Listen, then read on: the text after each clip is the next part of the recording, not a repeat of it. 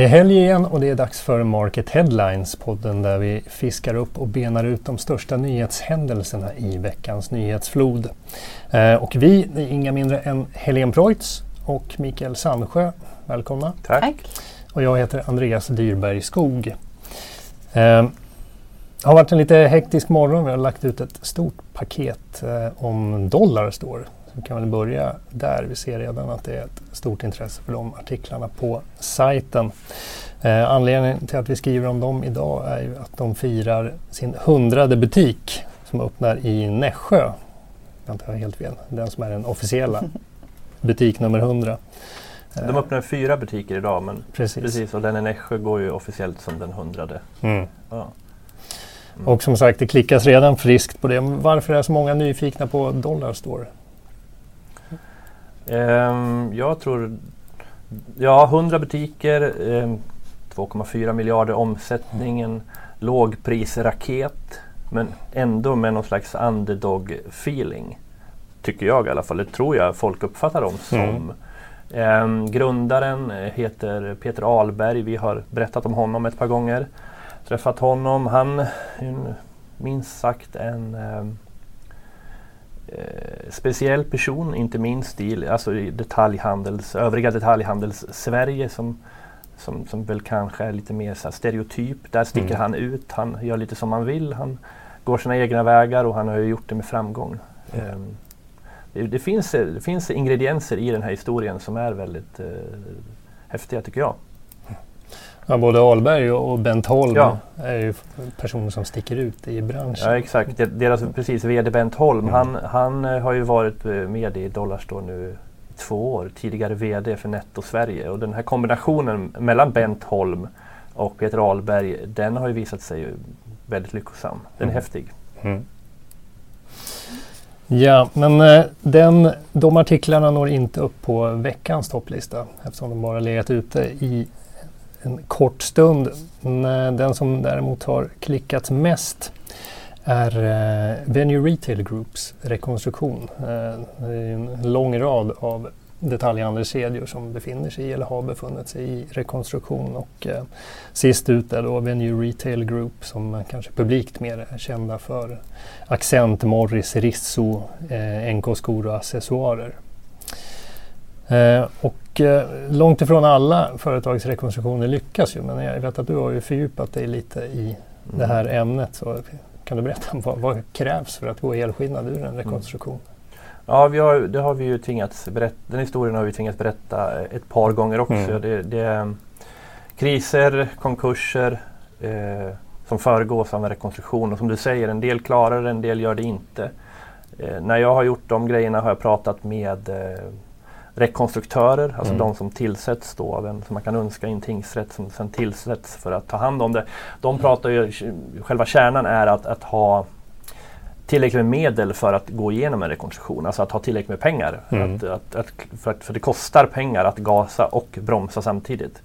Eh, så det är väl en grundförutsättning att man, att man inte är helt barskrapad när man väl ansöker. Mm. För det, det tar på krafterna och det kostar liksom i, i plånkan. Mm. Att inte vänta för länge då? Ja, ja, precis. Att inte vänta för länge så att man är totalt liksom, eh, barskapad. Det, är väl, det, är väl, det, finns ju flera grejer man behöver ha koll på men mm. det, det, är nog den viktigaste. Mm. mm. Och, och ja. vi, vi, tror ju inte heller kanske att, att Venue Retail Group är den sista, det sista bolaget som tvingas igenom det här. Nej. Det lär ju återkomma i ämnet. Uh, om man tittar på Venue Retail Group och uh, även Four Sound som nyligen gick i konkurs, då, inte en rekonstruktion, så uppger de liknande skäl eh, bakom att de tvingas fatta de här besluten. Och det är att bankerna trycker på. I Four Sounds fall så var det bankens beslut att dra in krediten som de hävdade var liksom droppen som fick bägaren att rinna över. Och eh, även för VRG nu så var det ett krav från banken att eh, gå in i rekonstruktion för mm. att de skulle förlänga kreditavtalet. Och mm fortsätter den här trenden att bankerna ställer betydligt högre krav så mm. riskerar väl det också spä på den här trenden att vi får se fler kedjor i rekonstruktion. Det var ja. någonting som vi tittade på ganska nyligen också. Mm. Det är ju många inom handeln som faktiskt upplever det här att bankerna har blivit hårdare. De ställer ja. hårdare krav och det här ställer ju såklart till problem. Mm. Hörrni, det var också stort intresse för intervjun med Kappahls VD Elisabeth Peregi efter att eh, två höga chefer valde att lämna kedjan och gå vidare till nya jobb. Eh, skulle det kunna bero på att det pågår en större organisationsförändring som Elisabeth Peregi berättade om där nya roller kommer till medan andra försvinner. Och, eh, de två som lämnade var Glenda Marevind och Anna-Karin Holk och eh, bland annat skulle deras roller då komma att förändras i den här nya organisationen. Glenda Marevind är liksom passus här. Hon nu såg jag en ny marknadschef på Intersport. Mm. Hon fick ett mm. nytt jobb snabbt. Mm. Det stämmer. Eh, och Anna-Karin Holk hon gick ju vidare till, om jag inte minns fel, så var det Pyramoda va? Pyramoda. Mm. Eh, och eh, de har ju fått nya ägare, eller ny mm. eh, Mellby Gård köpte ut dem från börsen och eh, det är ju lätt att dra slutsatsen att eh, det är de som ligger bakom det här. Eh, men enligt Elisabeth Brege så är det inte det som är fallet. Då. Men vad vet vi egentligen? Vad, vad vill Mellby Gård med, med Kappahl? Mm, det har varit en ganska lång resa sedan det här första budet kom mm. i juli och tills att de faktiskt lyckades samla över 90 procent av aktierna mm. och kunde köpa ut Kappahl från börsen. Och eh, bolaget avnoterades i slutet på oktober. Mm. Eh, och det korta svaret är väl att man vill tjäna pengar på Kappahl. Eh, man tycker själv att man gick in eh, i ett väldigt bra läge för den mm. Eh, senaste kvartalsrapporten från Kappahl visar att de har lyckats eh, ganska bra med att skapa tillväxt. De ökade 4,8 eh, procent i försäljning mm. i det senaste kvartalet. Och man har en väldigt stark tillväxt på eh, barnkläder. Newbie är ju det här egna varumärket som går mm. väldigt bra.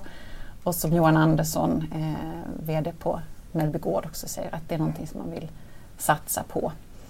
Eh, man kommer satsa mer på egna varumärken överhuvudtaget. Även Hampton Republic som också är ett, ett annat varumärke. Eh, sen, ja. Han säger själv att eh, e-handeln går bra, står för ungefär 6 procent och det är ju såklart någonting som man kommer att bygga vidare på. Eh, och man har då i den nya organisationen inrättat ett globalt säljeteam. Mm.